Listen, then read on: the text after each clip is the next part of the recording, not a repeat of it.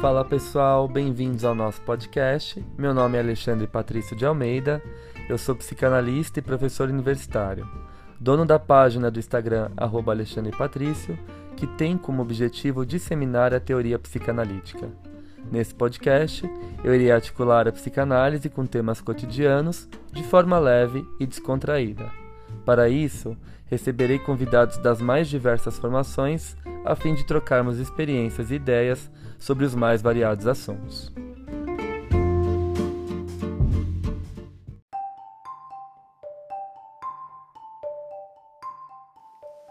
Passando para avisar vocês que esse episódio foi gravado em forma de live na minha página do Insta.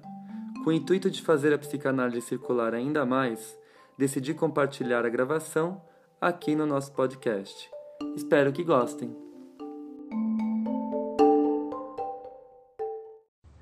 Fala pessoal, tudo bem? Boa noite, sejam bem-vindos a mais uma live. Na verdade, a live de hoje é uma aula aberta, uma espécie de aula 1 do que está por vir no nosso curso de introdução a Freud, né? Freud Conceitos Básicos, nosso curso de férias. A proposta da live de hoje, gente, é fazer uma aula é, sobre o que nós vamos aprender um pouquinho nesse curso de férias de Freud, né? É, vocês devem ter visto aí no meu Instagram o anúncio do curso de férias de Freud, Freud Conceitos Básicos, e vai ser um curso bem introdutório. É, eu tentei resumir ao máximo a teoria freudiana em três aulas. Serão três encontros. A partir da semana que vem já começa, dia 13, 20 e 27, das 19 às 20 e 30. As aulas elas acontecem ao vivo pelo Zoom, porém no valor está incluso a gravação por sete dias. Então quem não consegue ver ao vivo vai ter sete dias para poder acompanhar a gravação de cada aula, tá? É... E aí vocês podem tirar dúvidas, a aula é bastante participativa, por isso que ela acontece ao vivo. É... Mas a proposta é introduzir um pouco os conceitos de Freud, que muita gente faz confusão, às vezes não compreende, teve na faculdade não entendeu nada, acha que Freud é complexo. Então, a proposta central desse curso é, desconstruir essas afirmações tão é, sólidas a respeito da psicanálise a respeito da teoria freudiana, né? Colocar vocês para pensarem um pouquinho, para se questionarem e promover aí a compreensão de conceitos fundamentais para a prática psicanalítica ou até mesmo para a prática psicológica, quem não segue a abordagem psicanalítica, mas gostaria de ter uma escuta mais afinada, compreender mais os conflitos psíquicos e as questões subjetivas dos seus pacientes. O curso está voltado para todo esse tipo de público, tá bom? Então é um curso abrangente, não precisa ser psicólogo para fazer, pode ser estudante, pode ser interessado na área, pode ser estudante de psicanálise, pode estar tá começando, pode estar tá no meio, enfim. Basta ter desejo, tá? E querer estudar um pouquinho não tem leitura prévia, eu vou sempre recomendar leituras durante as aulas. Então, olha, na aula de hoje eu termino e recomendo já alguns artigos ou alguns capítulos dos livros do Freud que vocês acham facilmente na internet. A proposta dos meus cursos sempre é democratizar o ensino da psicanálise, então não utilizo aquele jargão psicanalítico, muito menos recomendo materiais caros, inacessíveis. Muito pelo contrário, os textos que eu vou trabalhar, eles são facilmente encontrados na internet para vocês baixarem, lerem, tá bom? Então não se preocupem com as leituras prévias, por ser um curso de férias diferente dos formatos dos meus grupos de estudo, que nós vamos abrir em agosto, por sinal. Por ser um curso de férias, eu apresento os conceitos na hora e indico as referências bibliográficas para vocês buscarem esses conceitos e se aprofundarem na leitura, tá? Os grupos de estudos que abrem em agosto, que são semestrais, tem um cronograma com a data dos encontros e cada capítulo do livro que a gente está estudando especificamente, que vai ser trabalhado naquele encontro. Né? É diferente o formato. Tanto o curso de Freud quanto o curso de Ferenczi, que é um autor que está aí muito em moda, né? principalmente por conta da série Sessão de Terapia, com Celton Mello, Rodrigo Santoro, o Santoro ele representa mais essa linhagem ferenciana, né? um analista mais acolhedor, mais humano, um analista mais real, não um analista naquele formato, naquele padrão, aquele analista teflon, né? que os sentimentos batem e escorregam, né? aquele analista mais implicado, aquele analista de verdade, que tem uma vida, né? Que passeia com os cachorros, que tira foto sorrindo, que toma vinho, que é gente como a gente, não um personagem. E eu, eu penso que a psicanálise deve ser assim. Né? Eu penso que a psicanálise não deve ser construída com base naquele, naquela figura, daquele personagem mítico, misterioso, né? É claro que existe sempre um limite, uma ética na nossa profissão, que a gente tem que seguir, tem que respeitar, eu acho que isso é fundamental, mas uh, existe uma linha muito tênue até onde eu posso ir, que eu posso uh, comprometer a minha essência, né? Então acho que a nossa essência ela tem que ser real e ser mantida sempre, seja com o nosso uh, tratamento com os nossos pacientes, na nossa prática de transmitir a psicanálise, aqui nas redes sociais, é uma coisa que eu defendo muito. Acho que o analista tem que ser ele mesmo e não um personagem, né? Bom, então, hoje seria uma espécie de aula experimental. Fica o convite para vocês, uh, a partir dessa aula que eu vou dar hoje, é, participarem do curso do Freud e depois do Ferenc, caso gostem também. Eu vou, também vou fazer uma aula experimental do Ferenc em breve, talvez amanhã, talvez domingo, quem sabe. Já lanço por aqui no Instagram. E essa aula experimental de hoje, que vai lançar uma série de questionamentos em vocês para que a gente possa desdobrar esses questionamentos no nosso curso.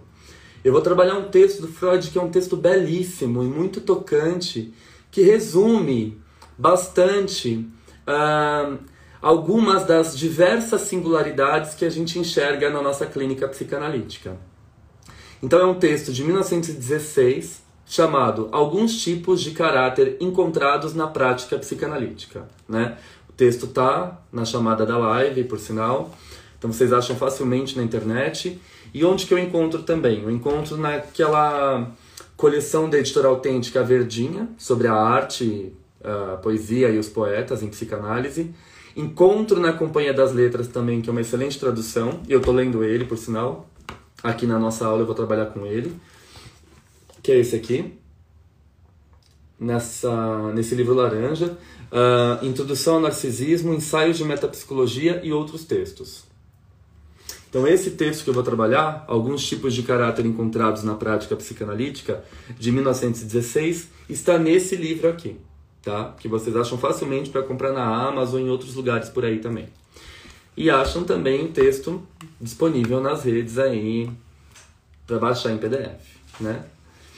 Bom, uh, o Freud ele apresenta nesse texto três tipos de caráter que aparecem com frequência na nossa clínica e aí ele vai lançando, ele vai tecendo um olhar mais profundo a respeito da origem desses sintomas, desses caráteres, né? De, como que eles se formam, qual, seria o ponto ali que desenvolve esse pensamento e essa postura desse paciente em relação a esse caráter que aparece na clínica. O primeiro deles, é, que ele vai trazer, desses três, são as exceções. Então, uh, ele diz assim, né? Primeiro ele começa a fazer todo um, um resumo da teoria psicanalítica, o que é bem interessante. Ele fala, em outras palavras, né, espera-se que, sob orientação do, do psicanalista, né, do médico, que ele diz aqui, o paciente realize o avanço do princípio do prazer ao princípio da realidade, que diferencia o homem maduro da criança. E é lindo porque ele complementa isso, né? Como que a gente sai do princípio do prazer, se abdica do princípio do prazer, o que o Lacan vai chamar da condição desejante, né? Como que a gente reconhece a nossa, o nosso desejo na clínica. Eu sempre brinco, né?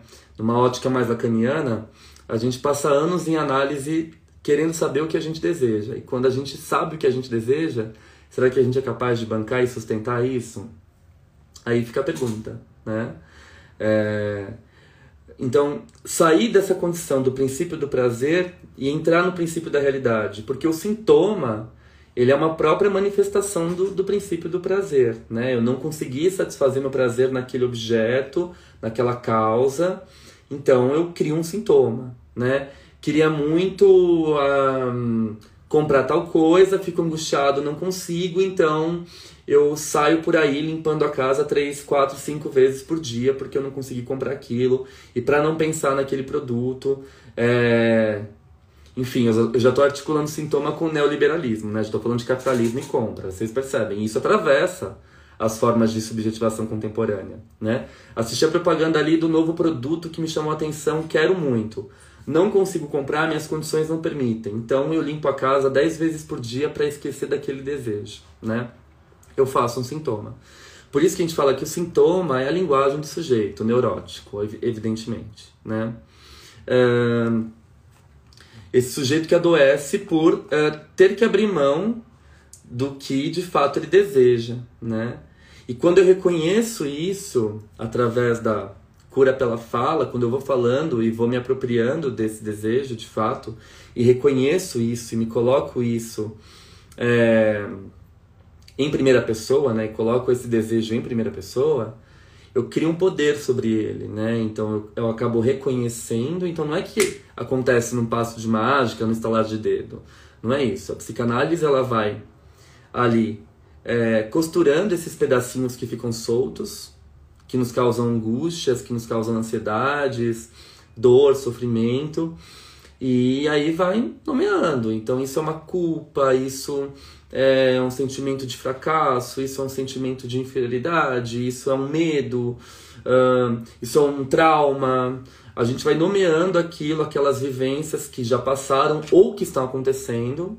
Né? Não vamos é, nunca resumir a psicanálise somente a acontecimentos infantis. Tem muita gente que adoece por acontecimentos presentes, atuais, por exemplo, no nível corporativo, né?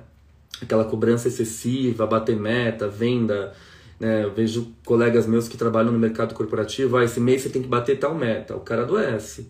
Né? Adoece porque isso vai gerando um mal-estar muito grande, ele não dá conta e aí ele faz o sintoma.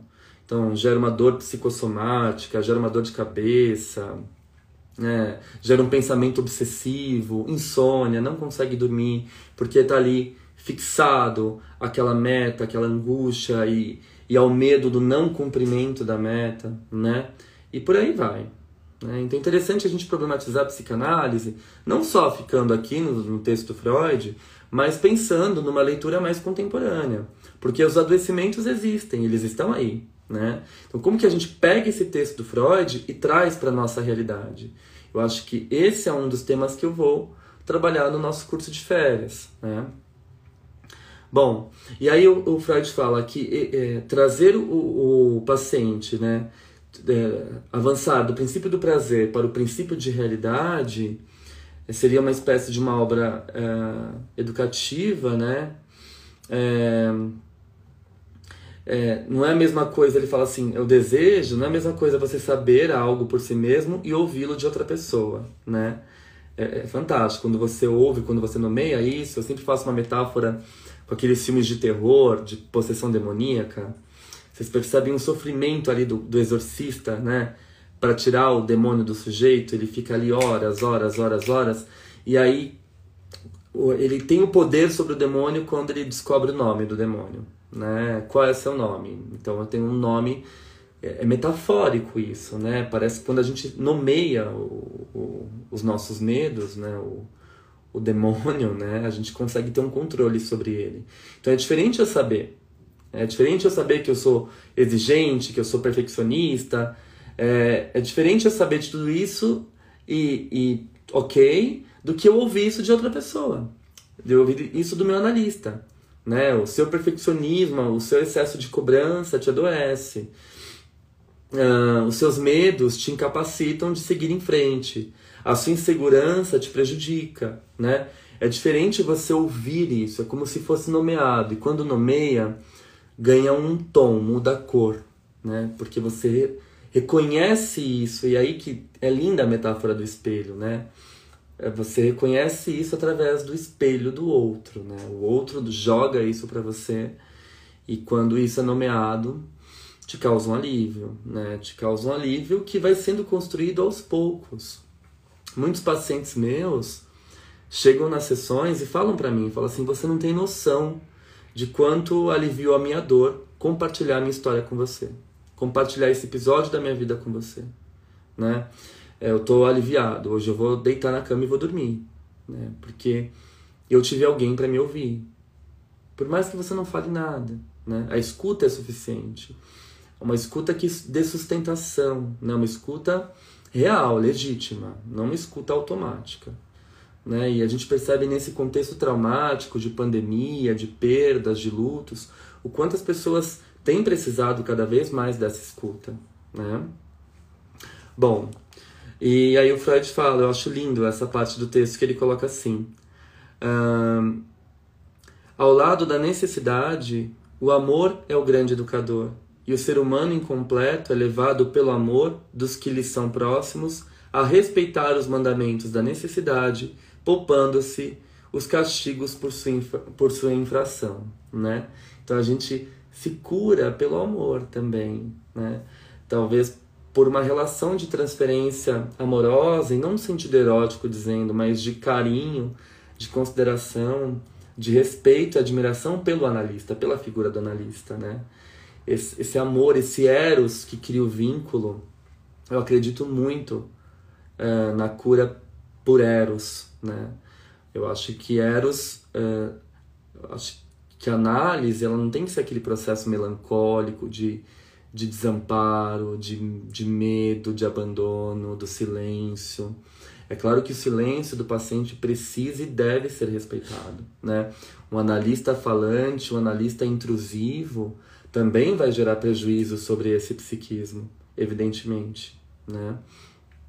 Não é, estou falando que o analista tem que falar o tempo todo, de forma alguma. Acho que o silêncio precisa e deve ser respeitado mas um analista vivo, né? Eu, eu sempre é, prefiro enxergar a psicanálise como um mecanismo de vida, que impulsiona a vida, né?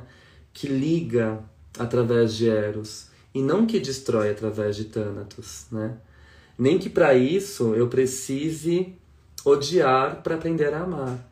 E tem fases da vida, da nossa análise, do nosso tratamento, que a gente super odeia o nosso analista, né? Hoje eu não tô afim de falar com você, eu vou fazer tudo, vou no shopping, vou, vou, vou na academia, mas não quero fazer análise. Hoje eu não tô afim de falar com você. E é interessante que a gente sobreviva a isso, né? Aí que tá. Aí que tá a importância da análise do analista, né?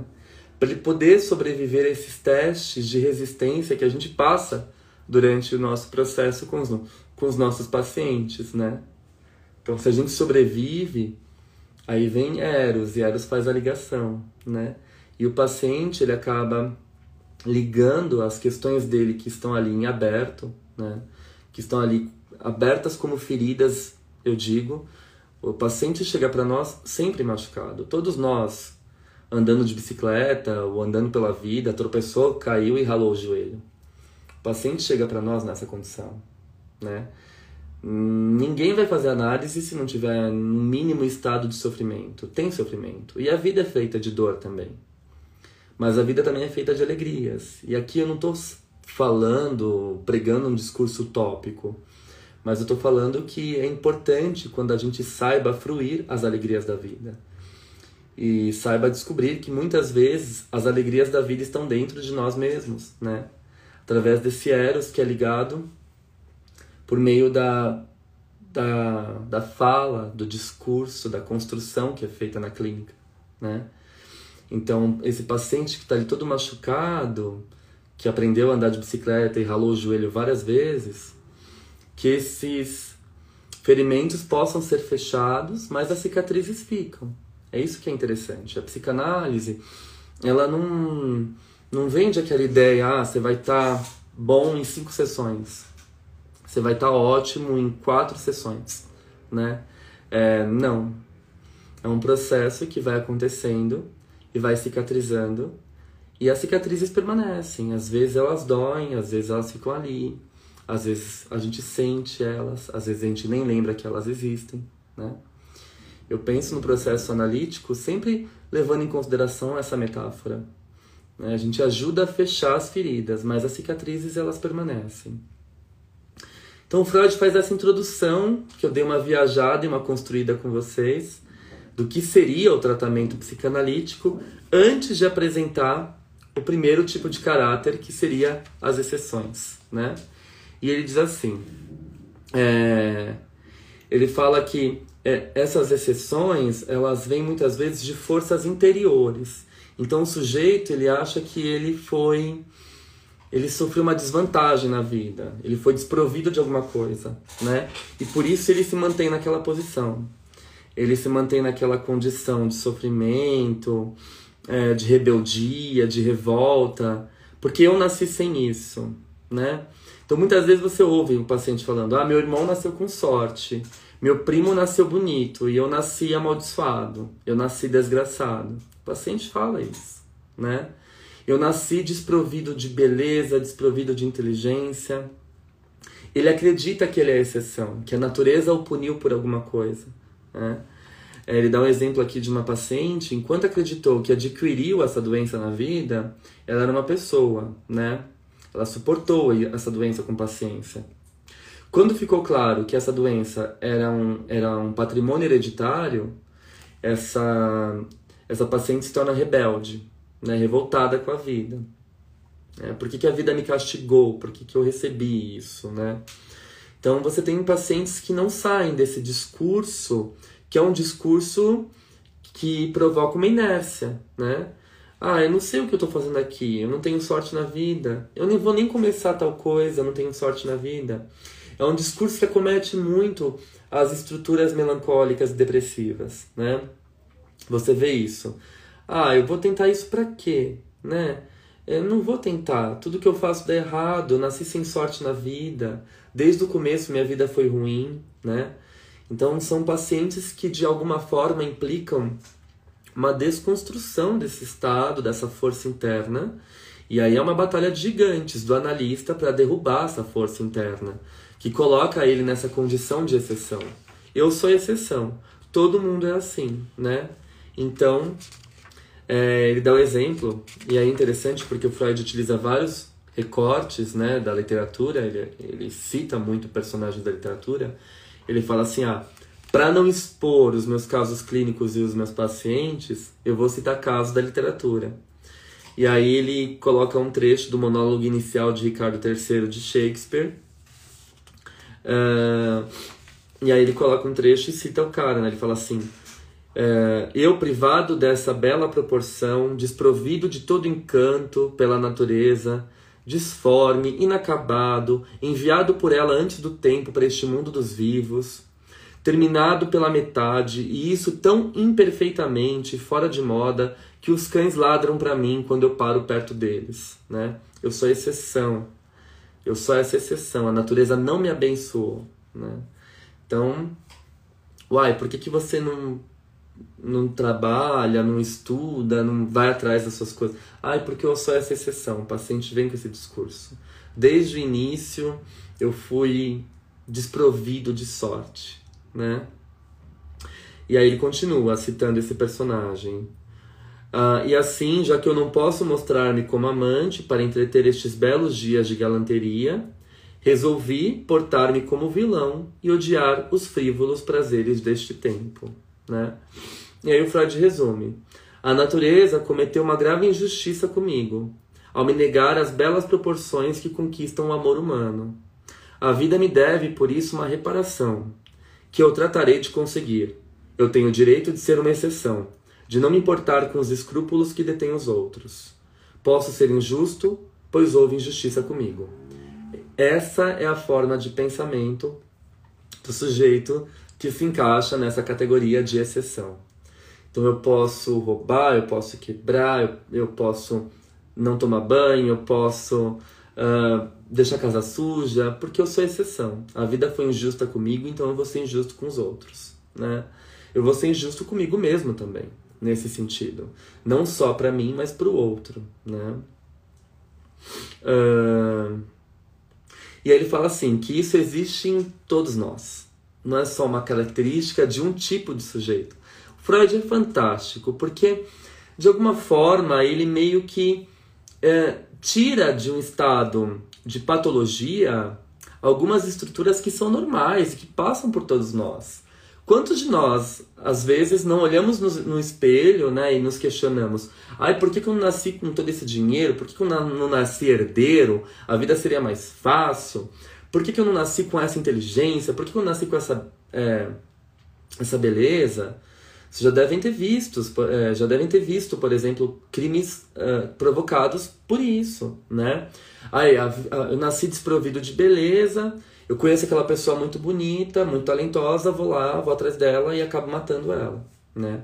Se a vida foi injusta comigo, também vai ser injusta com outro. Às vezes no relacionamento, você percebe isso no par. Trazendo esse texto do Freud para a atualidade, alguém que, que tem esse sentimento de exceção, ah, a vida foi injusta comigo, começa a puxar o tapete do parceiro, né? É, da pessoa que está junto. Então, ah, se eu não tenho sorte, se eu não tenho fama, se eu não tenho sucesso, você também não vai ter.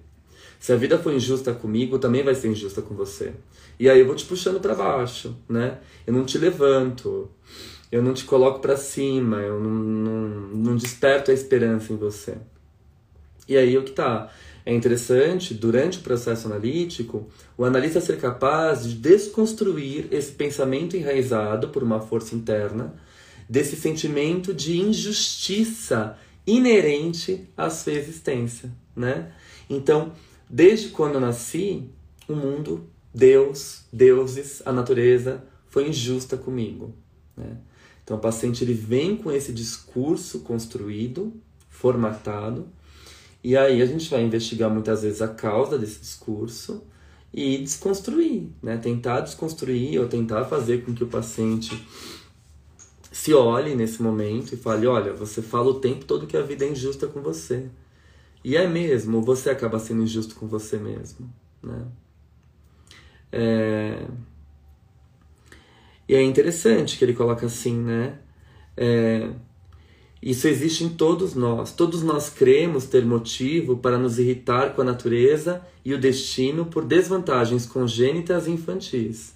Ai, que raiva que eu sinto de não ser mais alto. Ai, que raiva que eu sinto do meu cabelo não ser uh, da, da cor da famosa tal. Ai, que raiva que eu sinto que eu fiz a cirurgia plástica e não fiquei com o corpo igual do ciclano. Entendem? É como se tivesse uma teoria da conspiração nesse sujeito, desde o início. Né, o que a Melanie Klein mais tarde chamaria de uma posição esquizoparanoide, por exemplo. Mas vamos ficar no Freud, tá? É claro que depois os pós-freudianos vão desenvolver outras ideias e ampliar essas questões por outras vias metapsicológicas. Isso que é interessante da psicanálise. A psicanálise ela vai engrossando o caldo a partir da visão de cada autor. Por isso que eu falo, não tem como você compreender um sujeito sendo uh, fixado, enfim, uh, vira até um fetiche, né, por um único autor. Não tem como. Você precisa estudar vários autores para ter uma compreensão da dimensão da subjetividade, da singularidade que o sujeito leva para a clínica. Né? E o Freud é o primeiro passo também. Não adianta a gente querer, ah, eu adoro o Winnicott. Mas o Winnicott não seria o Winnicott se nós não tivéssemos Freud. Então tem que começar com Freud. Freud é o princípio. Se você não entende Freud, muito provavelmente você também não vai entender a Klein, não vai entender o Winnicott, não vai entender o Lacan, não vai entender o Bill e por aí vai, né? Então olha que interessante ele desconstruir né, essa categoria de patologia. É, então, é, é, esse pensamento de exceção acontece com todos nós. Por que, que eu não fui abençoado de tal forma? Por que, que essa pessoa explodiu e eu não? Na internet a gente vê muito isso, né? Que injusto. Eu trabalho, tô aqui fazendo coisa tal, e fulano tem 300 milhões de seguidores para postar a foto do prato de comida, né? Esse sentimento passa por todos nós, de injustiça, de revolta. Mas o que eu faço com isso? Aí tá a questão, né? Eu tô revoltado, porque, sei lá, para mim, aquele fulano foi mais abençoado do que eu. Mas o que eu faço com isso? Eu me conformo, sigo a vida, vou trilhando o meu caminho, vou estudando, vou produzindo, vou trabalhando para quem sabe alcançar aquele patamar ou não, desconstruir essa ideia desse patamar fixado e viver a minha vida em primeira pessoa da forma que eu sou, né? Eu não tenho 30 milhões de seguidores, mas eu sou eu, eu tenho a minha vida, eu tenho a minha felicidade, eu tenho a minha família e me conformar com isso, não é? Então vocês percebem como isso vai ganhando várias cores dentro da clínica e dentro da vida. E uh, a partir da cultura neoliberal capitalista, a gente pode uh, pensar o quanto esse, essa postura de exceção acomete ainda mais os sujeitos na clínica, né? Os meus, os meus pacientes adolescentes, eu ia falar os meus adolescentes, os meus pacientes adolescentes, é, eles falam muito isso. Eu fico horas ali gravando no YouTube, me, é, com, com discurso, fazendo maquiagem, e eu só tenho 100 inscritos no canal. Aí vai aquela menina tosca, fala um monte de coisa, ela viraliza, e aí o canal dela já ganha a, o quadro de ouro do YouTube. Olha como atravessa, né? Parece que quanto mais você tem essa imposição de sucesso, de reconhecimento, mais você tem o despertar desse sentimento de frustração, né? De que você é exceção, de que você não foi abençoado. E aí, é o que eu pergunto, o que você faz com isso? Aí que tá. A gente pode sentir isso em algum momento da vida. Poxa, eu estudo tanto e não consigo pagar minhas contas em dia. E fulano não faz nada e gasta, sei lá, 50 mil numa viagem na esquina, né? E aí? Mas o que você faz com isso? Aí que tá. Você continua trabalhando, estudando, vivendo, ou você paralisa a sua vida, tendo em vista essa condição angustiante desse pensamento, né? Isso que é bonito da psicanálise, porque se sua vida para ali, ela não roda mais, a engrenagem não é movida por eros, pela vida, aí o analista tem que dar uma ajudinha, uma, um empurrãozinho, né? Hum, e não é o analista que dá. Né? É o paciente por si próprio, né? Em primeira pessoa, eu gosto muito dessa fala, em primeira pessoa, que erotiza a vida, não no sentido erótico, né? Mas no sentido de eros, de vida, de pulsão, né? Uma vida sem pulsão, sem libido, sem eros, não é uma vida que vale a pena ser vivida. É uma vida que está ali, em inércia, né? Uma vida tomada por Thanatos. Hum? Então é interessante, né? O que eu faço? Sou essa exceção? O que eu faço a partir disso? Tá aí. E todos nós temos esse pensamento de exceção. Uh... Bom, e aí o Freud ele coloca uma afirmação muito polêmica, né? Que eu particularmente não concordo. Mas tem analistas freudianos roxos que super concordam, né? Eu questiono muito essa afirmação. O Freud coloca assim: Antes de abandonarmos as exceções, porém, observemos que tem o mesmo fundamento a reivindicação das mulheres por privilégios e dispensa de muitas restrições da vida. Conforme aprendemos no trabalho psicanalítico, as mulheres se veem como prejudicadas na infância, e merecidamente privadas de um pedaço e relegadas a segundo plano. E o amargor de muitas filhas para com as suas mães tem raiz, afinal, na objeção de que as trouxeram ao mundo como mulheres em vez de homens. Né? Então ele, fa ele fala que as mulheres, por conta da castração, né, já nascem aí com esse sentimento de exceção, com raiva da mãe por ter nascido mulher, o que eu não concordo, né? Eu acho que a mulher tem se reinventado e se descoberto cada vez mais potente do que o homem. A mulher intimida o homem, né? A mulher ela é muito mais, sei lá, maravilhosa que o homem. E é mesmo, faz mil coisas ao mesmo tempo, bem resolvida, não tem aquela sexualidade abalada porque ela já está castrada se é que está castrada, né, ou não, ela é uma não toda, né, como diz Lacan. Ela não se limita ao campo do gozo fálico, ela pode fugir dali, né? Porque ela tem algo a mais. E aí ela intimida, né? E aí tá o movimento do homem, né, de sempre querer barrar a mulher. A Eva comeu a maçã, né? Não foi o Adão, foi a Eva, né?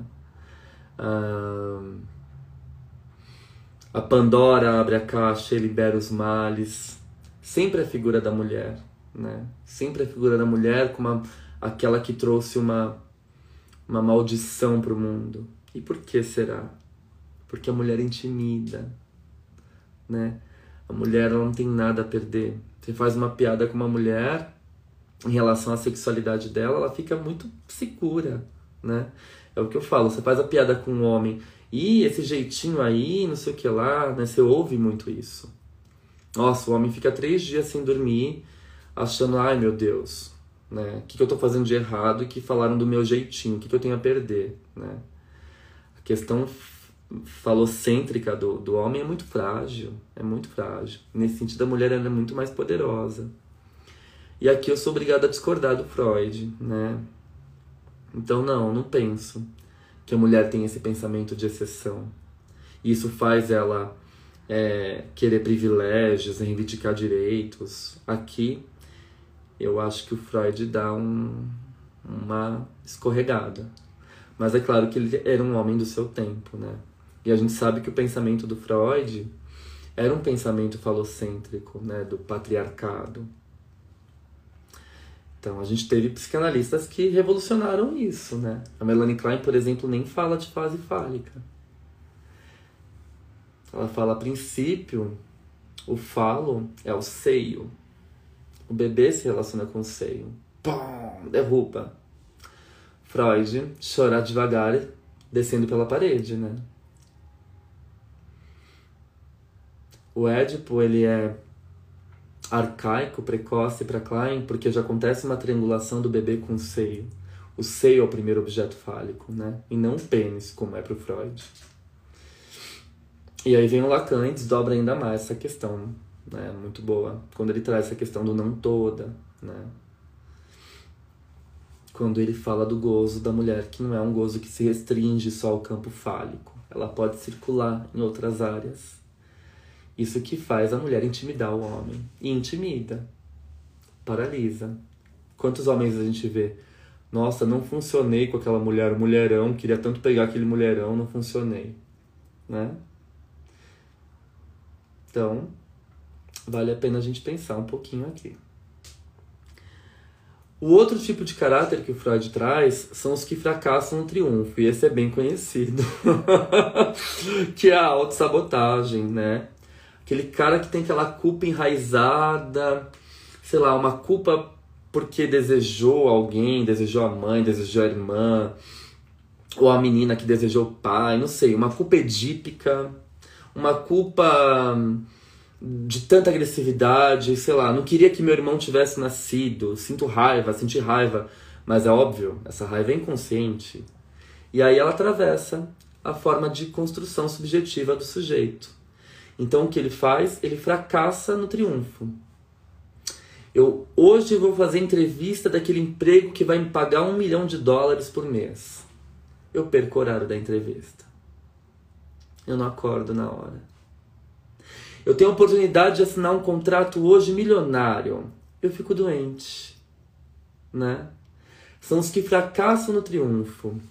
E aí o Freud vai pensar nisso, por exemplo, na questão edípica, né? Por exemplo, aquele cara que não pode ser mais bem sucedido do que o pai. Então ele passa a rasteiro o tempo todo nele próprio. Quando ele vai conseguir algo, comprar algo, se tornar alguém, né? Ele, pum, se sabota. Ele fracassa no triunfo. Eu não posso ser maior e melhor e mais reconhecido que meu pai. Na minha fantasia inconsciente, é como se eu estivesse puxando o tapete do meu pai. É como se eu estivesse matando meu pai em fantasia. Entendem? Então, claro, tem uma questão edípica aí muito grande, mas a gente pode também correr fora do Édipo, eu penso.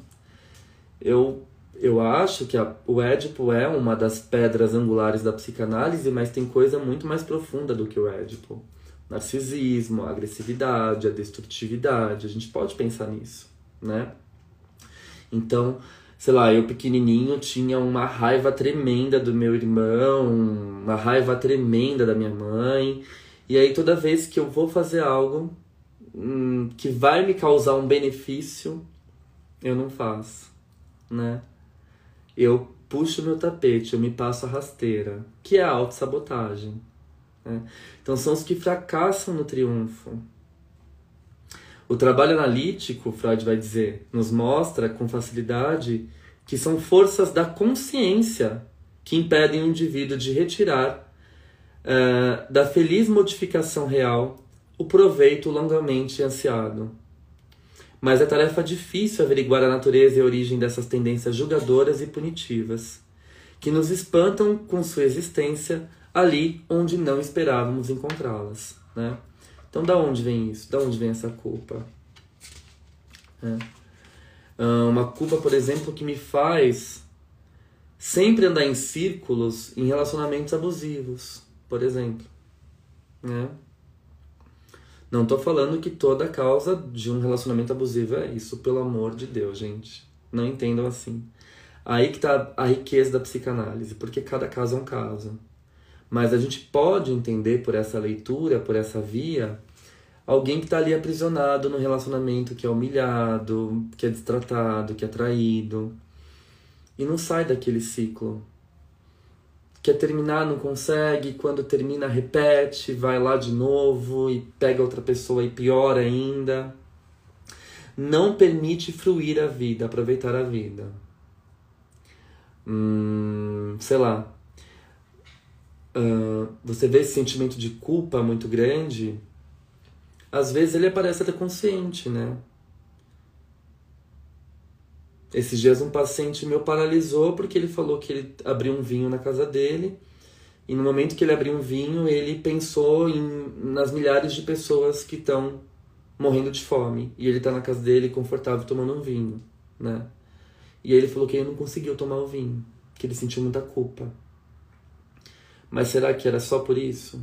Será que não era algo que começou muito mais ali embaixo? Né?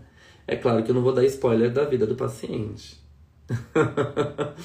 Mas é algo que começa muito mais lá embaixo. É claro que a gente se sente às vezes culpado, mas a ponto de me paralisar, aí que tá. Aí eu tenho um adoecimento, aí eu tenho um sofrimento, eu tenho uma condição angustiante que me gera dor. Eu preciso nomear esse demônio. Da onde vem essa culpa? Não posso ser mais brilhante que meu pai, Abrir o vinho significa que eu tenho condições de comprar um vinho e meu pai sempre teve uma vida lascada. Então, eu não posso, né? É, mudar de vida. Muitos pacientes às vezes estão lá naquele emprego lascado, trabalhando muito, tem oportunidade de trabalhar menos e ganhar mais e não vai. Ah, eu tenho medo, não vou largar o seguro. Eu vou ficar no seguro. Eu não vou. Porque eu posso hum, me prejudicar. E enquanto, na verdade, ele está se prejudicando justamente por não ir, né?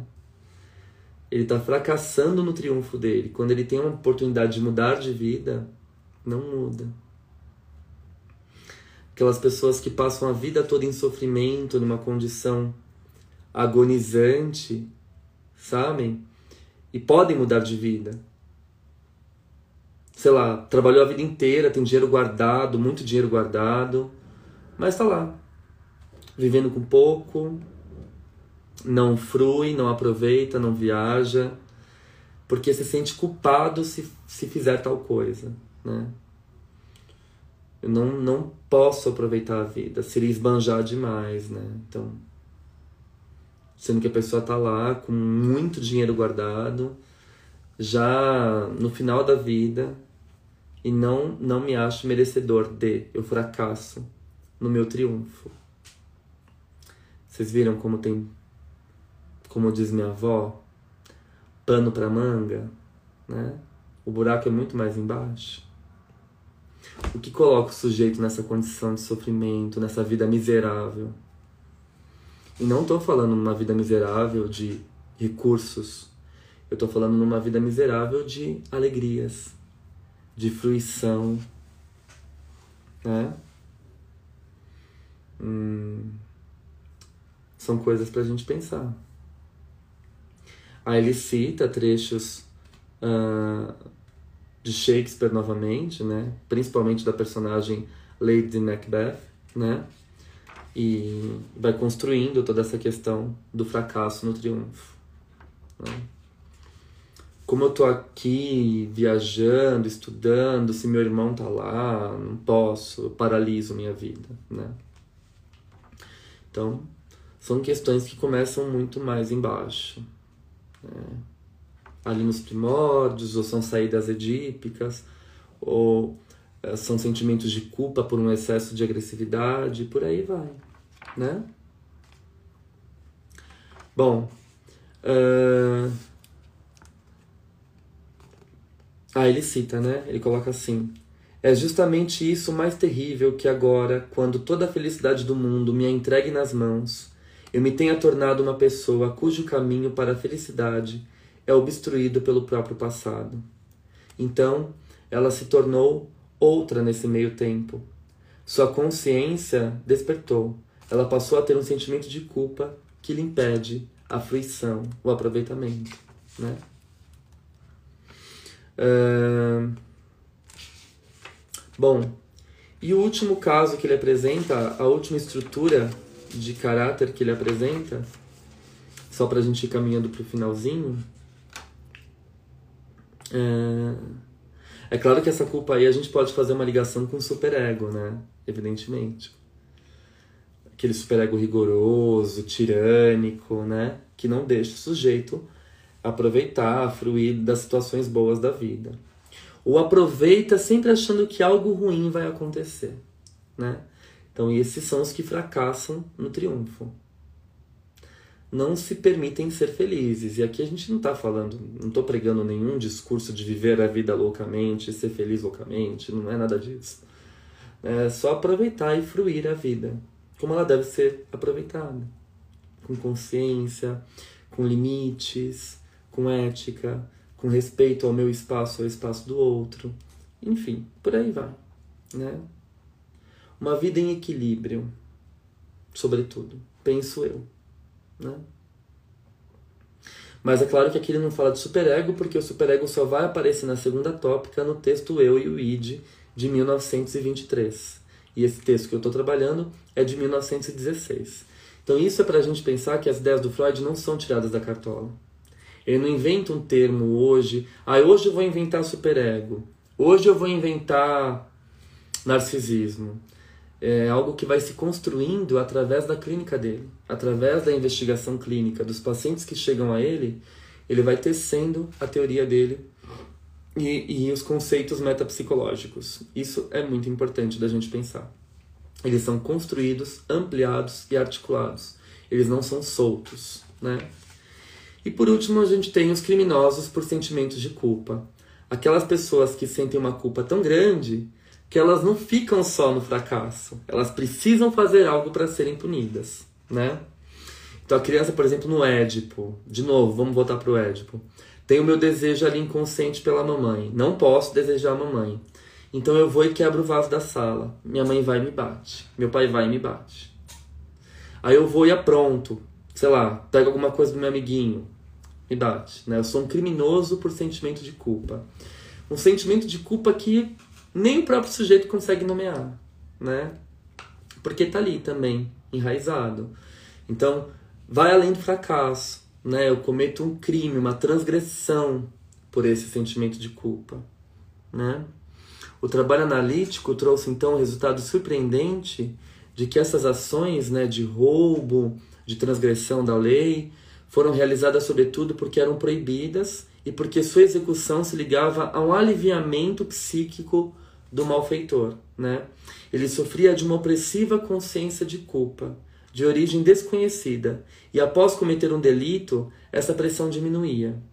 Ao menos a consciência de culpa achava ah, alguma guarida, né? algum lugar, algum abrigo. Então, hum, a gente pode pensar até no, no meio escolar, crianças que sentem culpa por serem agressivas com os irmãos, que sentem culpa por desejarem o pai e a mãe inconscientemente na questão edípica, que sentem culpa por serem atravessadas por alguma questão e aí começam a transgredir as leis da escola. Não fazem lição de casa, não não se comunicam com os amiguinhos, é, dão trabalho na escola, batem nos amiguinhos, agridem o professor, né? É, existe um sentimento de culpa tão grande que eu vou transgredindo a lei. E quando eu transgrido a lei, é como se eu fosse castigado por essa culpa que eu sinto. Eu busco castigo, né? E aí a gente pode pensar, fazer várias leituras dessas tendências antissociais, dessas tendências de transgredir a lei. Existe uma transgressão justamente por esse motivo dessa culpa enraizada, né? Então, de, relacionada às questões edípicas ou agressividade, por aí vai. A mesma culpa que acomete a autossabotagem, né? Uh, ele vai dizer: o constante resultado do trabalho psicanalítico foi de que esse obscuro sentimento de culpa vem do complexo de Édipo. É uma reação aos dois grandes intentos criminosos: matar o pai e ter relações sexuais com a mãe, né? Comparados a esses dois, os crimes perpetrados para fixar o sentimento de culpa constituíam certamente um alívio para os atormentados. É preciso lembrarmos neste ponto que o parricídio e o incesto com a mãe são os dois maiores crimes humanos, os únicos perseguidos e abominados como tais na sociedade primitiva. Eu penso além do Édipo também, eu penso que essa culpa pode ser ocasionada sim por sentimentos agressivos dessa criança em relação ao pai, em relação à mãe, em relação ao irmão. E aí ela transgride regras para receber um castigo, para receber uma punição, porque ela se acha merecedora de tal punição. Então são tendências criminosas que surgem por esse sentimento de culpa, né? São essas três grandes estruturas que aparecem bastante na clínica né, psicanalítica e a gente pode pensar o quanto elas atravessam também as formas de subjetivação contemporânea. Por isso que eu sempre digo, Freud não explica, ele implica, ele cutuca. E aqui você pode pensar em tal coisa, pode construir com isso. Isso que é interessante das aulas dos grupos, os alunos vão trazendo insights. Ou, se você se identifica com uma dessas três estruturas, é esse momento que você bota uma música triste, chora devagar e desce pela parede. Brincadeira, não faça isso. Pode fazer também se quiser. Mas é o momento que a gente fala: caramba, tá aqui, eu sou isso. Né? Então, isso que é interessante da psicanálise, porque ela denuncia. Ela denuncia a nossa, a nossa intimidade então, se você gostou dessa aula, se você gostou e quer saber mais da teoria freudiana, como Freud compreende os sonhos, os atos falhos, o que é narcisismo, o que é pulsão de vida, o que é pulsão de morte, o que é Édipo, eu vou tentar trabalhar tudo isso nessas três aulas, me aprofundar com vocês, discutir as questões, trazer para a contemporaneidade no nosso curso de férias. Vocês conseguem fazer a inscrição pelo link da minha bio embaixo da minha foto de perfil. Freud, conceitos básicos. Se você quer saber mais de Freud, de psicanálise, se implicar, chorar devagar, descer pela parede, se inscreva no curso. Talvez seja interessante, talvez não, talvez te provoque, talvez te questione, né? E se você acha que tem algum amigo que vai se identificar com uma dessas três estruturas de caráter, marque ele aqui nos comentários, tá? Denuncie o amigo. Brincadeira.